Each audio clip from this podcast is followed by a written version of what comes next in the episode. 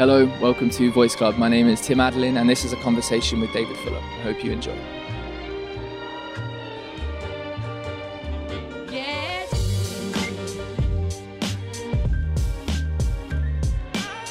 So now the tables are turned. Instead of instead of doing the interview, I'm going to Yeah. be interviewed. Yeah. All I really know, Tim, is that you contacted me and said you feel a real alignment with what you're doing and what we're doing, and would like an interview. So mm-hmm. tell me more. Well, mate, it's clear that, um, well, perhaps this really should begin with me asking you what Rebel Wisdom's about. I mean, to get at the alignment, I'd have to tell you what I'm doing, and then that might take a little bit of time. But fundamentally, I, I see uh, you attempting to have conversations with interesting and important people as they appear out of the haze on the world stage at the moment. And, you know, I'm interested in who you are and why you're doing that, and perhaps ultimately what the personal drive is that finds you in the position you are. I guess the simple answer is that I feel it's what I'm meant to be doing. I've got a set of skills from being a journalist and a documentary maker for a long time. I never felt like a complete fit with um, partly the mainstream media and partly um, just TV as a medium. It didn't really seem to go deep enough. And since I've started making stuff for YouTube, I kind of realized that one, there's an appetite for real intellectual content again, which is great and also that I've got something to offer. And I think what I have to offer is I see how things fit together. Like I see who when I when I saw Jordan Peterson last year, I knew straight away that this was the key message that we needed to integrate as a culture. It's mm-hmm. like materialism is breaking down.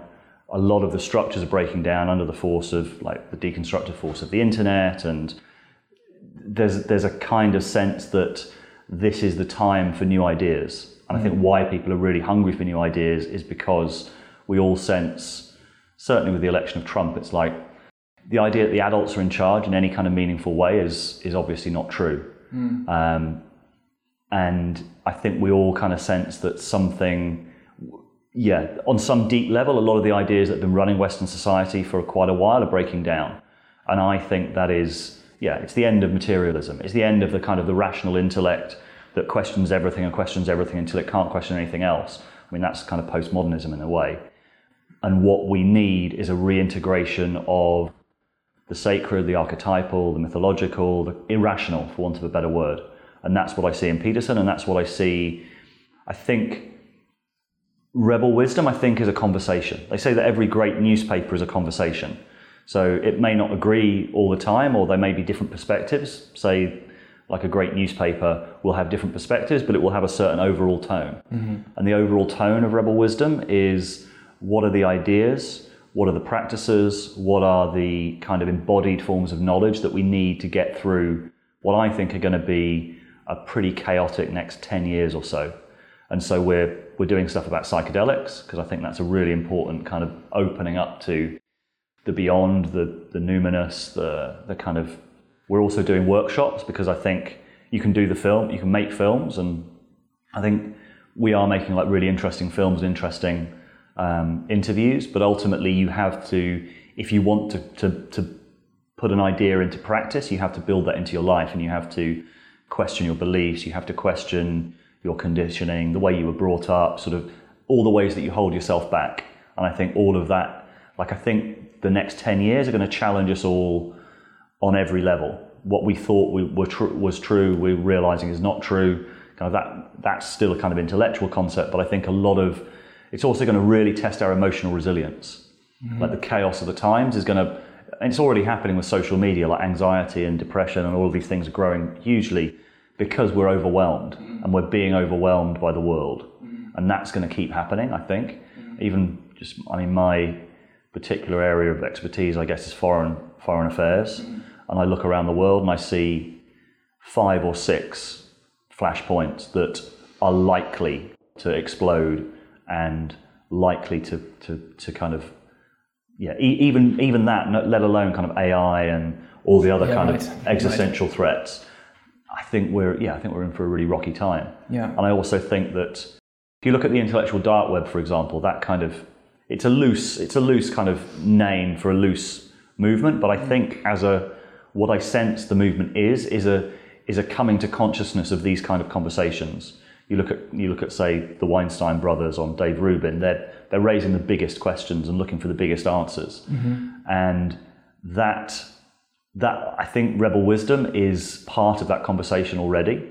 We're and we're trying to we're trying to to be part of that conversation to push it forward and to also bring the parts of that conversation that aren't being had. Because there's still a danger of it just being an intellectual conversation like the intellectual dark web it's, it's an intellectual conversation. Mm. Actually i think we need a much deeper resolution of that. Mm. Sort of an integrating so we've got interviews with the likes of stan grof mm. uh, stanislav grof who was the sort of pioneer of psychedelic therapy in the 1950s and 1960s richard tarnas who was with stan grof as philosopher in residence at Esalen, who I think wrote the best book about the history of Western culture and where we're going, called The Passion of the Western Mind. Interesting. Um, and so we're looking for who are the thinkers, and like we, we had that interview with Ru- Rupert Sheldrake, which I think is one of our sort of most popular things. So we're looking at saying, okay, who are the thinkers just outside the mainstream of Western thought who probably have the answers? Like they've never been accepted into the kind of the grand current of Western thought or Western culture, but they're holding these really important pieces. Um, and I'd add sort of Jamie Wheal to that, who's a kind of who's a modern day flow expert. Like he he he's holding a really key piece. So I'm I'm looking around and seeing how the pieces fit together, and say, okay, he's got an important piece. This person's got an important piece. She's got an important piece. I mean, everything. There is like Louise Mazanti, for example, who's appeared in a few of our films so far. I think is is an incredible force and is is again holding a really important piece of the puzzle. Yeah, she's powerful. She's got a powerful presence, no doubt about that. Yeah. And I hope that in a year's time, lots of the people that we featured have a much higher profile. That in the same way that we, we put out the piece about Jordan Peterson and then he he reached this sort of new audience simultaneously. I'm not saying that we were in any way responsible for that. Yeah, but there's about a million factors that contribute. yeah, a million, of course. Peterson. I'm not. I'm not saying Yeah, that, yeah. but I am saying I knew that that would happen. Nothing. The first question I asked him during my interview was one, what do you make of what's been going on, and two, are you ready for it to keep going? Hmm. Because I knew that it was he was on this exponential curve, and there's a yeah, I really that name, the exponential curve, I think really sums up what we're doing. I think we're on that same exponential curve. And the exponential curve, so what the, what the, the internet allows is to sort of crowdsource the, necess- the necessary answers and the necessary um, information for this time. And that, so Jordan Peterson was basically crowdsourced. The intellectual dark web was kind of crowdsourced. They were forced together. Like Dave Rubin talks about, this was meant to happen because they were so popular that they were being forced onto each other's shows by their audience. Hey, get Sam Harris on, get Joe Rogan on. So there, there's a real, the internet has allowed this sort of self generated conversation to emerge. And it's just in time, I think. And the fact that it's emerging shows that everything is quite fragile. Like it's, it's being summoned on some sort of archetypal level that we need. The answers we need are being summoned mm-hmm. by the internet and crowdsourced mm-hmm. a- as, we need them. And I think that's, that gives me hope, but it also also pretty much all of the kind of the best thinkers I know are quite pessimistic about our prospects for the next 10 years or so. Like we we're still acting like tribal beings in a world where tribalism is no longer an option, right. for example. Right. Yeah, well, no, that was brilliant. I mean, there's so much there. So, at one level, it's about what are those ideas that are built for storms hmm. and how do you properly talk about them and integrate them when the time comes. But the time is always now because there is always responsibility you can take for whether it's integrating something difficult or, or looking to that place where you're vulnerable and trying to speak to that and apply it in a way that's practical and health oriented for your life. Um, so you mentioned Jordan Peterson, and you also mentioned an exponential curve. I'd be interested in the shape you see that curve taking. Now, obviously, it's a curve upwards, one would hope, but there's an interesting idea that comes out of many mystical ways of thinking and also out of Stan Grof's work and, and alchemical ideas and, and uh, many other ways, but it's just generally this idea of cycles of transformation, of deaths and rebirths. And you can consider them metaphorically, or we could get metaphysical about it. But at the metaphorical level, uh, applying that to the idea of this upward curve, it means there are going to be, you know, troughs and, and then peaks again, almost as if if you're moving towards a vision and, and, and you're at the top of a mountain and you're looking over another and you see a land beyond it, to actually get to that land, you have to go down the mountain first and then you can't quite see where you're going and, mm. and you're into the darkness again, but then up again, right? And so. You can talk about the J curve, like things have to get worse before they get better. Right. And where my do you friend, think we are? My friend, I think we're, I think we're on the downward curve. And my friend Nick Jankel talks about the J curve because if you're if you're sort of say you're kind of things are going okay, in order for them to get better, you have to destroy the things that are, are that are just about okay. Like your coping, like think about in your own life, your coping strategies, your ego structures, your way of dealing with things. Often you'll reach a crisis where those don't work anymore, and the ultimate solution is that you'll you'll come out of it and you'll you'll be in a healthier space. You'll find some ways of of kind of yeah some of those beliefs, some of those habits are no longer serving you. But to get to that place, you have to go down into it. And I think we're, mm-hmm. we're heading down into it at the moment. Mm-hmm. Um, I don't think, I think the election of Trump was the, for me at least, the kind of harbinger of, of that yeah. sense of, okay, this is the time. It was something. It was yeah. definitely something. Yeah, it's kind of, okay, this is the time where things, like he's, whether you support him or not, and um, I know that we've got some um, some people who view our videos who do support him. Um, I I think supporting or not is kind of a fairly narrow way of looking at it. I see him as essential. Like he he's a kind of he's a symptom, not a because mm-hmm. and he's a symptom of a lot of failure in the system over an awfully long time. And he, I mean, even just from a sort of practical level, he's ripping up all of the international agreements. He's ripping up the entire kind of world order that was set up after the Second World War by people who went through the Second World War and realized how bad things could get. Right. And what we have now, 70 years on, is we've lost all the life experience of people who went through that. So I suspect we're going to go through something similar. Mm. Um, yeah. Possibly, yeah. I, I, think we'll go through something similar in the next sort of 10 years or so. And in terms of sort of the exponential curve and what it looks like, I think it looks a bit like BitTorrent. So BitTorrent is you have you start off with one, one central node, which has all the information. Yeah. And then it propagates out to everyone, but then from everyone to everyone at the same time.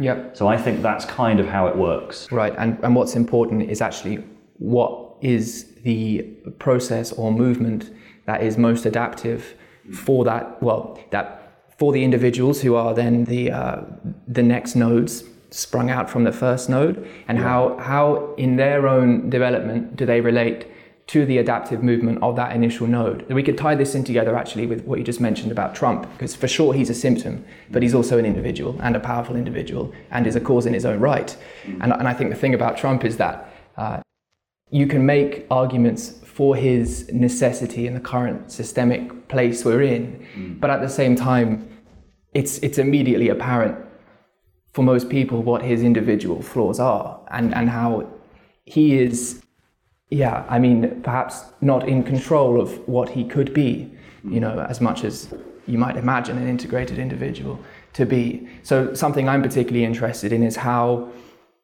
is, is how the cycle plays out in an individual life. And there's also a way to tie rationality and this other kind of mystical way into this as well. I mean, one way you can think about mysticism is, as, is as a way of seeing right, is, is as the place from, from where givens emerge, right? But they may or may not be uh, adaptive for the current framework we're all in. So you have to apply analysis and rationality to work out what's going on in there. But fundamentally, you have to empty that out again and then to, to, to, to resubmerge back into that domain that enables the, the, the seeing of novelty from wherever you are. I mean, there's lots of ways to explore those ideas in, in a more articulate way. But I do see that interplay as being um, uh, particularly um, uh, involved in what we see Jordan Peterson mm. do. You know, um, he's someone to me that is uh, he's a he's a creative thinker first and foremost, but he's also obviously a scientist, you know, and um, well, he's he's capable of pissing off just about anyone because he has developed um, quite an idiosyncratic way of thinking, even though it's got a lineage, it has a real lineage. Um, and perhaps, perhaps one of the things he's done that's most novel is sort of, is sort of a stack on top of one another many levels of analysis that attempt to represent the same pattern. Um, but nevertheless, it's reparticularizing these fundamental ideas to a terminology that works for him is a creative act itself. It just depends how deep you ultimately think our creativity can go if we're just left with reparticularizing something ultimately really fundamental, like some sort of cycle of death and rebirth. We could talk about that a number of ways. Um, or can we transcend to some domain of real radical novelty that's, that's even quite impossible to comprehend? But anyway, where we might take all of that is what is the right way to integrate even a conversation about that, mm. right? Um, and for me, it's one that is based on on honesty mm. um, fundamentally, and and you can and what I see uh, in what you're trying to do with Rebel Wisdom is to approach difficult conversations with honesty. That's really number one. Um, so um, there's, I suppose, another element to this as well, which is taking from the online sphere which is where the communication happens on the mass level, but also actually properly uh, setting that up in, in real life, face to face life. So I wonder about your vision for events in the future and, and how it can work for people to be properly involved. Does the audience, like how much audience interaction should there be? Should people be splitting off and having conversations in smaller groups? Obviously, it's important we see to you know a couple of people at the front talking to each other, but fundamentally, people have to engage themselves, like like you say. So. What is the appropriate spiraling nodal like structure that best gets people to be involved in this creative transformative process? I don't know the answer to that question really. No, and I think with our next podcast, we're going to inaugurate a discussion group or something on Facebook Mm-hmm. Um, we, I don't know what the format is. I think partly we have to facilitate in-person discussions mm-hmm. because broadcast is not good enough to to be able to provide the context and the, the kind of body language, the kind of receptivity, the, the what happens Absolutely. when two people are in dialogue with each so other. So much, so much. Um, but I think, yeah, I think it's going to have to be continually dis- decentralized there can be it's sort of holding the balance between decentralization but not chaos. Yeah. And at the moment, at the moment, what decentralizing often means is sort of a value. What it comes with is a value system of relativity. Right. So, or relativism rather. Right. So, how do you reintroduce? And this is, do you know spiral dynamics? The sort of Ken Wilber um, idea. I, I, probably am familiar with the concepts, mm. but you might. So it's quite a useful map because he talks about green consciousness being postmodern, relativistic. It's the sort of dominant form of consciousness on the planet at the moment. Mm, and, and the crisis we're seeing is because it's basically eating its own tail. Mm. It's a necessary step to kind of relativize absolutist claims and realize that there is a sort of there are there are other perspectives and it's valuable to consider other perspectives. But ultimately, if you don't have a transcendental truth value within it, then you just end up kind of in, in the chaos that we're seeing at the moment. Yeah, I'm with you. post-truth world. So he talks about integral thinking being the level above green, and integral thinking reintroduces hierarchy. Mm-hmm. It reintroduces it reintroduces truth, it reintroduces hierarchy, and it reintroduces um, yeah, it, it, it bypasses a lot of the pathologies of the previous stages. And I thought, I, I mean, it's a, it's only a map, but it's, it's quite a useful map, I think. Mm-hmm. Um, and I really recommend there's a book called Trump and the Post Truth World, which Ken Wilber wrote after the election of Trump, that's really good because it, it applies this, what can be quite esoteric theorizing, his integral theory, to real world events. And it really explains what's going on. Basically, green relativism, identity politics stopped functioning as a leading edge. So what happens is we've rebooted to a kind of earlier stage of tribalism. Mm-hmm. And that's what Trump represents, that's what Brexit represents and it's a necessary thing to happen because this these sort of the so-called liberal elites were basically going off in their own direction and secretly hating all of the people that didn't think the same as them. So there's kind of ideology of openness, like we're so open to all of these different kind of ideas and perspectives and races and genders and sexualities, apart from those people who don't think like us, these traditionalists who have different attitudes towards, say, gay marriage or whatever, they're bigoted and racist and homophobic, and we. So there's this sort of there was this hidden shadow of liberal superiority and hate that lots of people picked up on. Especially, I mean, obviously Brexit is an example in the UK, and Trump is an example in, in, in America, where in the UK, for example, they're quite um, valid concerns about uncontrolled immigration are seen by the liber- by the sort of liberal left as racist, uh, mm-hmm. bigoted, mm-hmm. and they're the and they're, generally these people don't live in the areas that are really affected by these by by this immigration. Yeah. And so what you had is in with Brexit and with Trump, they were given a button marked "fuck you," and enough people pressed it. They pressed that button. Yeah, they yeah, pressed yeah, it, and yeah. I don't blame them for it. It's like, yeah, exactly. And I think it's a crisis of of Western culture. It's a crisis of the UK and a crisis of America to say you can't allow your your country to get too far ahead of itself.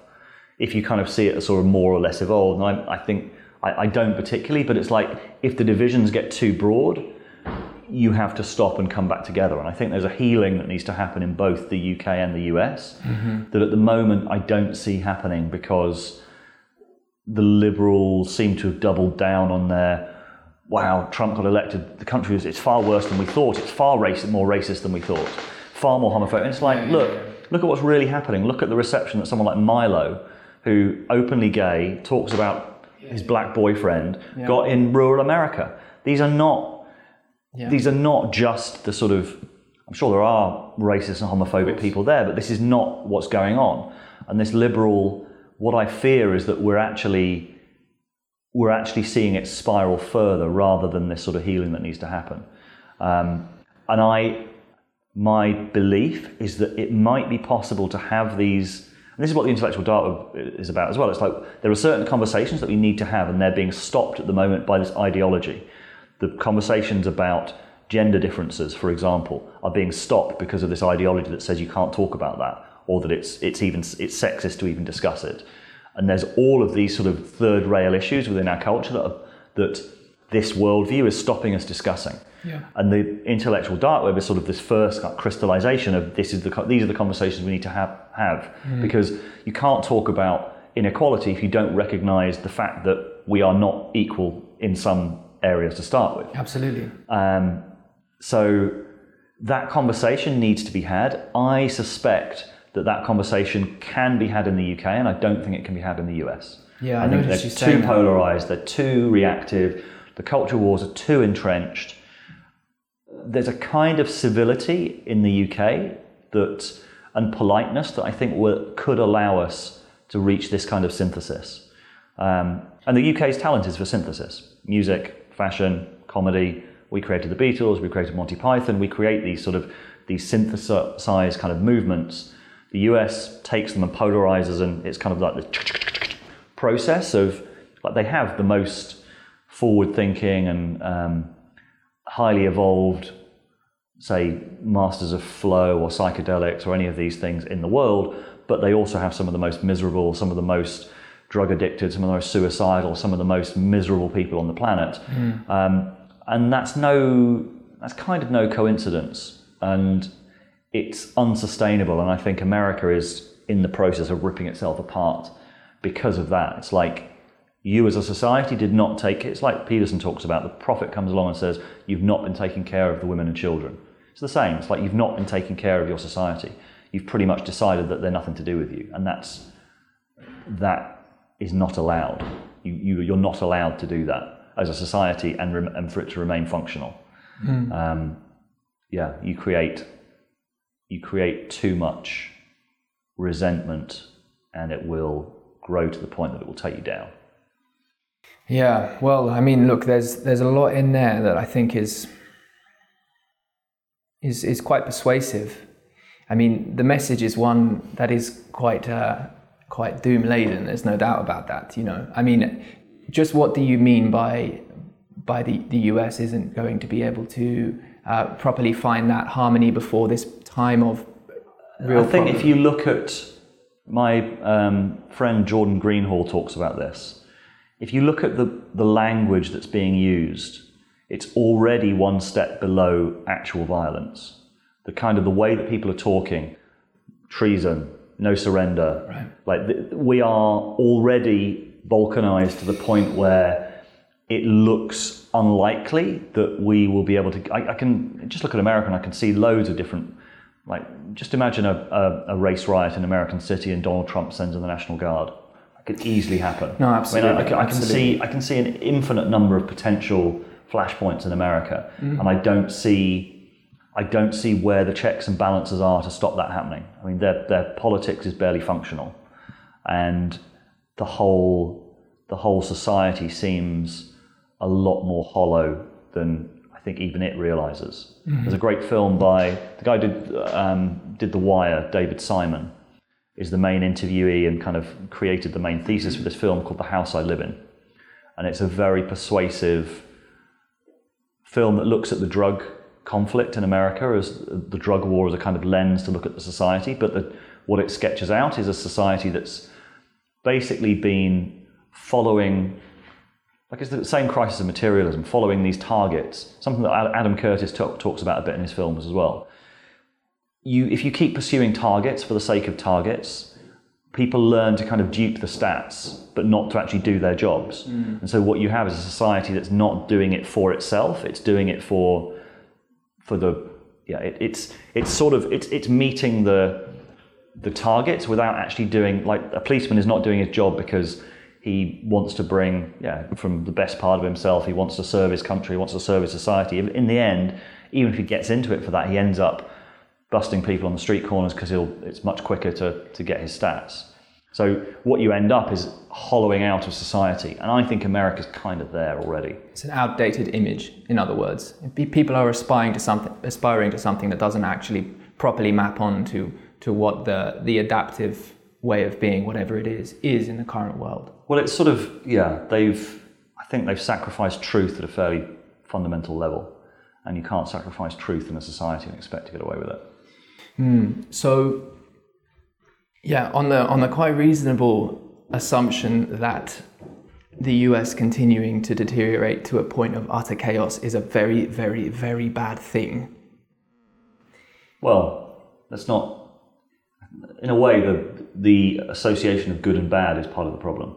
Well, okay, okay, but you know, we are at this point where scale It's a scary of weapons thing. is It's a such. scary thing.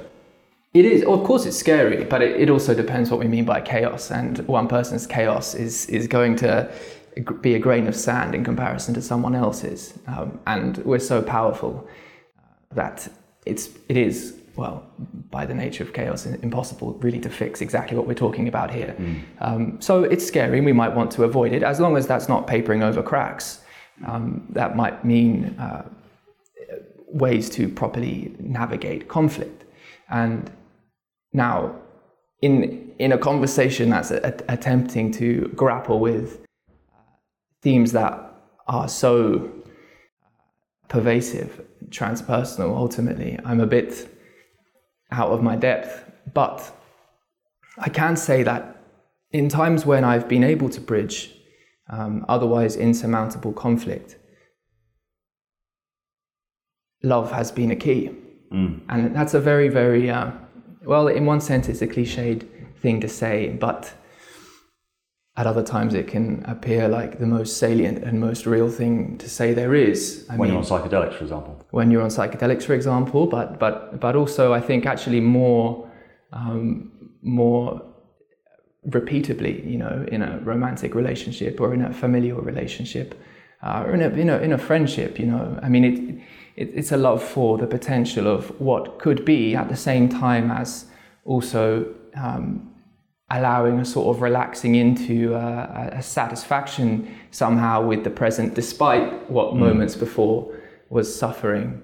I mean, um, so love is a bridge maker of sorts. Um, but But there's a there's a great uh, Leonard Cohen line: "Every heart to love will come, but like a refugee."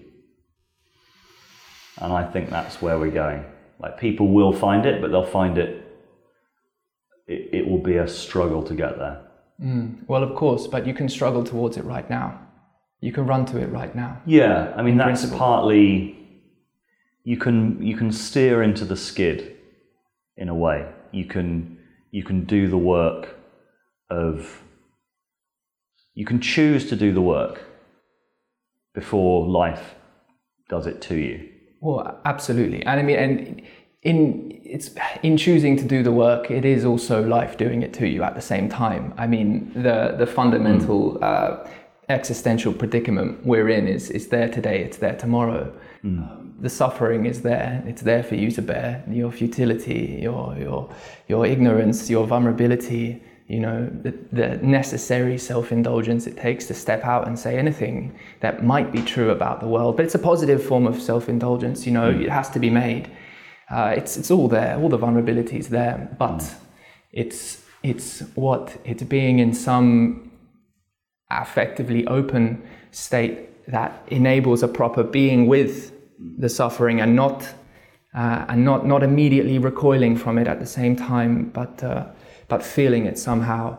So I don't know. I'm I'm certainly no in no position to say to make any prediction about the world whatsoever, whether, whether to be optimistic or pessimistic. I think fundamentally I'm an I'm an optimist, and I would also argue that fundamentally Jordan Peterson's an optimist as well. Hmm. And you know, I would I'll- agree with that. well, I, well, I mean, of course. Well, I mean, hmm. I will argue for it though, and the hmm. reason I will say that is because No, maybe you're right. Maybe the the reason I will say that is because to be an optimist, really, in in the good sense of it, you have to be absolutely cognizant of the very things to be pessimistic about. And the reality is, if you're stepping forward and living, if you're moving towards the kingdom of God on the hill, which is what is the closest metaphor I think you'll get, well, that, that we've currently got that gets at what Jordan Peterson means by his relationship to God. It is about uh, affirming life in that place of suffering. It's what Dostoevsky said, what Viktor, Viktor Frankl quoting Dostoevsky is saying. You know, the thing I fear most is not to be worthy of my sufferings. Right? There's a meaning in suffering, but it, but it's a real meaning. It, It's not a suffering meaning, right? There's ground to stand on at the bottom. There is destruction, but there's something there, right? And it's it's an affective will to life. So on the way that on the way that I, you know, uh, the ideas I find most compelling in my own research and writing, I think the will to life is a is a uh, as, as good a final or grounding metaphysical principle as any. And I think, uh, you know, I think the reason why Jordan Peterson's currently maintaining that uh, even people who profess to be atheists are in fact religious if they uphold the Judeo-Christian morality is fundamentally because in their movement, in their in their in their in their being, they are affirming life, and that to me is an optimistic take, right? Be- The choice to live is an optimistic take. So you might think that for me, I think the beginning place for philosophy is should I live? And we do have a choice in that mm. regard, it seems to me. And I will argue for a genuine choice, despite a very much closed boundaries and, and, and limits on our choice. But it is that. It's, it's, and it's not a rational principle. You know, it's an affirmation. It's, it's, an, it's an affectation. And the rationality immediately has to come next anyway. I, I see them all as part of the same process. You, if there's anything that I've done that is remotely helpful, which is a real stretch, it will be merely putting this metaphor forward for the destruction, building it into something better, presumably. But it's the metaphor of a water wheel, okay? Hmm.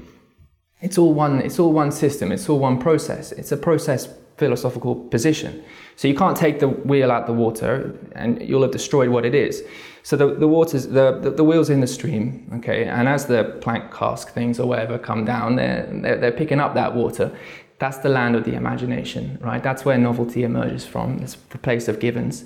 As the as the water is bared up, the part making begins, whole making and part making, I call it. But that's the analysis, that's the rationality. It's necessary for the whole structure. It, it upturns its, its water, makes another stream. You can imagine water wheels in there.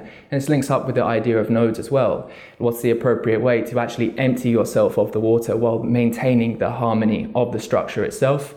And again, once, once you're empty, little nod to like the, some ideas of Buddhism in there as well. You can then re-enter the water. But fundamentally, the movement comes from the, the hitting of the stream and the submersion of the plank casks there. And for me, the affirmation of life is, is is is optimistic, and it and it mm. is an embodied uh, precognitive choice. I can't really use the word precognitive because I'm not educated enough to really talk about what cognitive means in modern cognitive science, but it looks to me like something precognitive. And I think um, in a psychedelic experience, we can get this orientation of how to navigate before things become too fixed, right? We, we meet anomaly, and we can think of Jordan Peterson's chaos and order to help grasp this concept a bit. Anomaly is what happens when you're out there in chaos. It's a moment, you can call it an encounter, right? And then you have a decision as to how you respond to that. And there's there would be many break-offs, you know, of, of how we could then talk about that, but fundamentally it's pay attention to it or not, and there are positive and negative senses of both. But anyway, you know, um, it is a it is a for me for me these are ideas that are all linked to what we're seeing and fundamentally as well it's about it's an instance of uh, sort of oppositional nature we we bear out in ourselves and we see play out in the world of course you have left and right um, you have the internal you have the external you have materialism and whatever else you want to say you know um, and, uh, it, it is that it is that uh, uh, appropriate harmonization of opposites to dissolve them, but to coagulate them again, to, to bring mm. them together again, right? It's not about taking away the polarities. It's about it's about engaging in the kind of individual action as it meets the collective that appropriately orients, right? That oppositional motivation. And reconstitutes it so it's so it's properly harmonized for whatever is but you know adaptive for the time but that's so abstract what does that mean you know to embody it and talk to people and, and, and engage with these ideas that's why we see it come out in, in gender and, and what have you because it's such a you know people can grapple onto these sorts of things a little bit. And that's a conversation that I do want to have, but I'm not educated to have to the standard that I think is required if you ultimately want to try and lead mm. people through over such a ridiculous, chaotic time. But I see it's something you're taking on, and I really admire that. I think it takes a lot of bravery. I think what you're doing it takes a lot of bravery and vulnerability, and I, I do see that. And you know, the reason why I, I contacted you was because I, one, I thought you'd say yes, and partly because well, I just had a sense that the time was right, but also, mm. you know, because because uh, because uh, you would be ready to have a conversation. I, I, see it with what you're doing. So, yeah, I, I, don't know. What would you like to talk about? Would you like to talk about your men's work? I mean, because that if, if that is somewhere where you have, from my limited understanding, sort of demonstrable expertise in leading um, a group of men to engage with some of these aspects of themselves. Mm. So this is one way in a in a you know in a, in a communal way we can bring people together and, and, start to deal with fundamentally what's what's confusing about ourselves when we look in and you can call that the shadow and then below that you have the anima animus if you want to be jungian about it mm. and you have various complexes of the personal unconscious as well and it's so so complicated but how how do you conceptualize what you're doing there and and uh, yeah, what do you want to? How do you want to build that into to Rebel Wisdom? Um, so we were starting the men's work kind of at the same time as the media stuff. It was sort of a coincidence that um, I happened to be being mentored by a, a guy who's been doing this work since the 70s. And I think, I mean, I see it in a continuum because what we need to do is to really ground ourselves in ourselves. That's where we need to go as well right now. And that, for me, involves there's something that happens when men are with men and women are with women that is a really essential grounding in our in our sort of deeper being, our polarity, that then gives us fuel. Mm. And we talk about vitamin M on our workshops, the idea that there's something that we're craving. I think it's a deep evolutionary history of men with men with men, and there is something that everyone there feels on a really deep level when when they're in that space. And there's also something that when we really focus our intention on what's working in our lives and what isn't working in our lives and bring that level of intensity to it, change can happen. We need to, and I think in our lives, we need to kind of almost artificially create that, or not artificially, but we need to create that for ourselves. And that's what everyone who comes to the workshops is bringing. There's a kind of real and, and we we kind of encourage them to bring that level of intensity. It's like, okay, what are you, what do you really want to happen in your life? What do you really want to change? And it's only with that level of intensity and that level of um, recognition and support that I think we can make those changes. It's very hard in our everyday lives without sort of carving out a space for it. And we also say we have to do it ourselves, but we don't have to do it alone. So there's a sense of sort of community and support and really willing each other to, to become the best we can be. Mm. And that is something I think, yeah, I think men with other men find it a lot easier to give that than when women are present. Because when women are present, there often comes in a bit of performance, a bit of mm. anxiety, a bit of sort of showing off in front of the other men. There's a there's something that comes in that that is is a different element into that field. Interesting. Um, and it's not wrong. We can have a really uh, sure. There's a lot of um, yeah. There's a, there's a different energy to a mixed group. Absolutely. But there is something that being with men allows us to really support each other and focus and and recharge ourselves for our relationships or for re-engaging with, with, with women in the outside world or yeah just just really yeah it's an it's an essential piece. And I think it's an essential piece for now because of the chaos of the times. We have to ground ourselves in ourselves. And I think as men that means grounding ourselves as men as well as as people because we have a biological existence. We have an we have a an embodied existence. Absolutely. And a lot of men I know from my generation have a sense of sort of shame around themselves as men. I think there's a lot of that in the culture, and I think a lot of men have internalized themselves that about themselves. And nothing good comes from shame. It's not an empowered space to be. Mm. It's it's essential for us to kind of recognize the way that men have misbehaved in the past, but it's not for us to take on if it's not ours. Mm. And it's to say, I take what's mine. Mm I reject what's not mine that's being put onto me, and I, I yeah, I I become the best that I can be because I think yeah, ultimately we're all being challenged to evolve. That's what the times are calling for right now. We're all going to have to evolve, and it's never easy. All change is never easy, but take it on willingly or it'll happen to you anyway and it won't be so much fun. Yeah, yeah.